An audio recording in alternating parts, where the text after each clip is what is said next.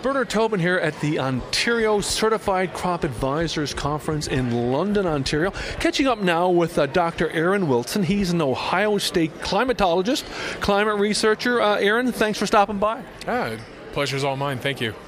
Um, Aaron, um, lots to digest from your conversations and your presentations today. I, I just want to dive in with some some statistics you had on Ontario and how climate has changed in Ontario. You know, from 1948 to 2016. Probably set up our conversation here. You know, what have we, what have we seen here? We're getting warmer. We're getting wetter.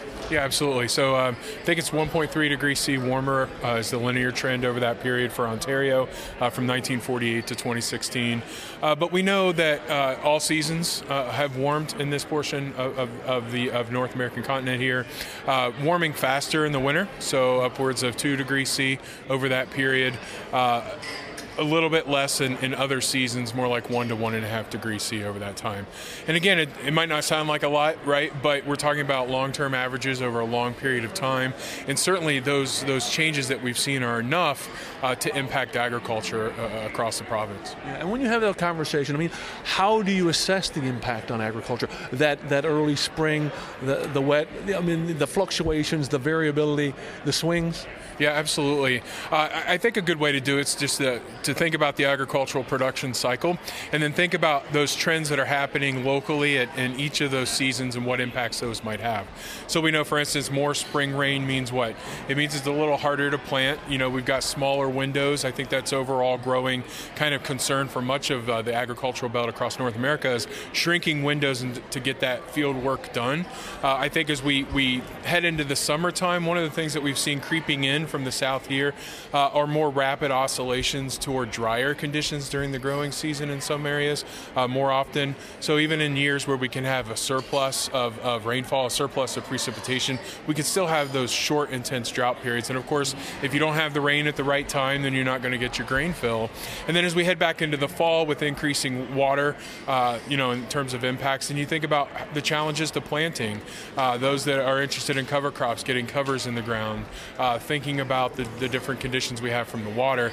As far as the temperatures go, you know, you think about winter impacts. Winter's getting a lot warmer means opportunities for more pests and disease potential, especially as we head into the future. But certainly seeing those impacts in terms of uh, uh, more pests, more more uh, pressures there, uh, chaotic swings. Again, we talk about these extremes in, in temperature.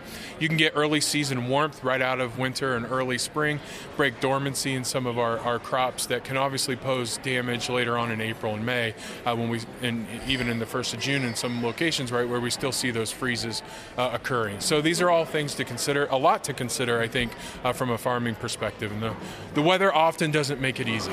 That's for sure. Now, your presentation obviously is entitled today "Crop Adaptation to Extreme Weather." Um, I guess the, the big word is adaptation, yeah. and uh, you know, where does that start for farmers? And I think the you, you kicked it off with the point that hey, it, it's very individual. It, it, it's going to vary from farmer to farmer, region to region, you know, uh, locality to locality. Yeah, absolutely. So uh, every landowner is different, right? So you have different uh, thing, you have different operations, you have different equipment, you have different topography, you have different um, even, even your, your decisions, your culture, resources, education, all these things matter.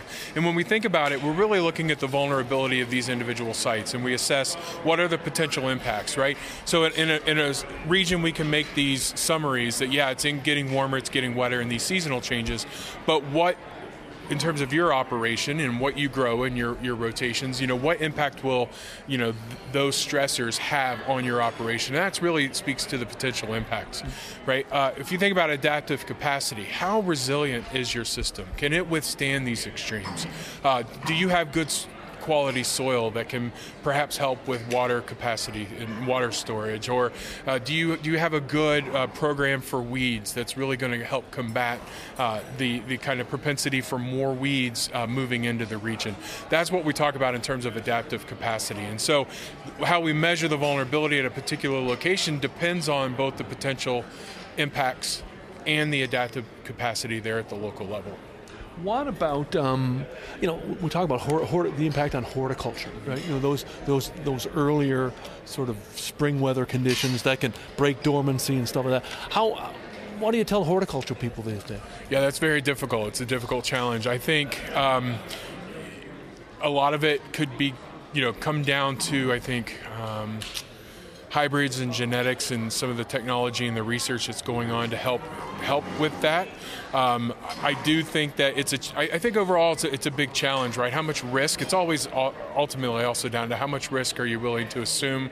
You know, if you get eight good years out of ten, is that good enough for your operation? We face some of those challenges uh, just south of here in Ohio from you know grape industry that's really booming there south of the lake that you know we're asking those similar questions. And but if you're if you're growing a species of peach right and we're only getting like two out of ten years where you're actually getting a crop you, you have to ask the hard question about switching right? Switching operations. Do you move to a different uh, operation? Do you move to a different crop that you're growing? I think, and those are very tough questions, and something I don't envy. I mean, obviously, that, those are more tough. Those are tougher questions than, hey, how's the weather expected to change? One thing you mentioned really was, you know, understanding and adapting to that water cycle. Yeah. You know, more water, droughts. I mean, it's irrigation, it's harvesting water. Yeah, so you might think, okay, we're, we're really in a water rich region compared to parts of Western North America or other parts of the world. So why would we need to deal with it? Well, again, back to those extremes where we go from a lot of rainfall or tremendous rainfall to short, intense dry periods. So when we think about, you know, do we have catchments and dams and ponds that are available during those seasons where we're, you know, those growing seasons where we're seeing less of that water? Uh, again, because the overall trends match wetter off season, traditional off season, but flat to drier trends during the summertime. So uh, if if we're not storing that water when we're getting too much in spring, let it not just damper you know our planting windows. Let's then have that water available to use on a growing crop what type of dam catchments, irrigation systems, these types of things, I think all come into play. Um, final question. That is, um, from a global perspective, you talked about today that projections, you know, see, you know, corn, for example, yeah. dropping six to uh, 24 percent. Wheat, a different crop, obviously, uh, increasing eight to to 18%. From a national perspective, from a global perspective, what do farmers and the representatives need to be thinking about, you know, as we move forward? Yeah, so I think the large picture is uh, obviously those losses and gains are, are not site specific, but we know the ultimate outcomes will be right there are there are opportunities for certain locations I think uh, you know across a lot of the Canadian provinces that are probably primed to, to have more of the beneficial side from, say, crop expansion of corn or, or soy or, or other crops. Whereas parts of, uh, say, you know, south central U.S., for instance, will probably see a lot less of, of those traditional crops. So that shift toward the north and west. So I think that that is a buffering factor, right? Those are, I think, encourage farmers across Canada to think about, um, you know, uh, what opportunities that buffer really provides? Are there opportunities to grow different crops and new crops that you that maybe your your father and grandfathers weren't growing as an opportunity to kind of offset. And again, these are models. Uh, they're imperfect tools. The crop models, there's a lot of them, right? But when we look globally, you know, how, how can we combat some of, um, you know, that growing need, obviously, for food with a changing climate? And of course, that's a whole nother huge topic when we think about food security and, and, and kind of uh, the impacts from climate change. Well, we'll catch up with you on another day, Aaron, to have that conversation. Appreciate your insights today. Great presentation. Uh, thank you so much.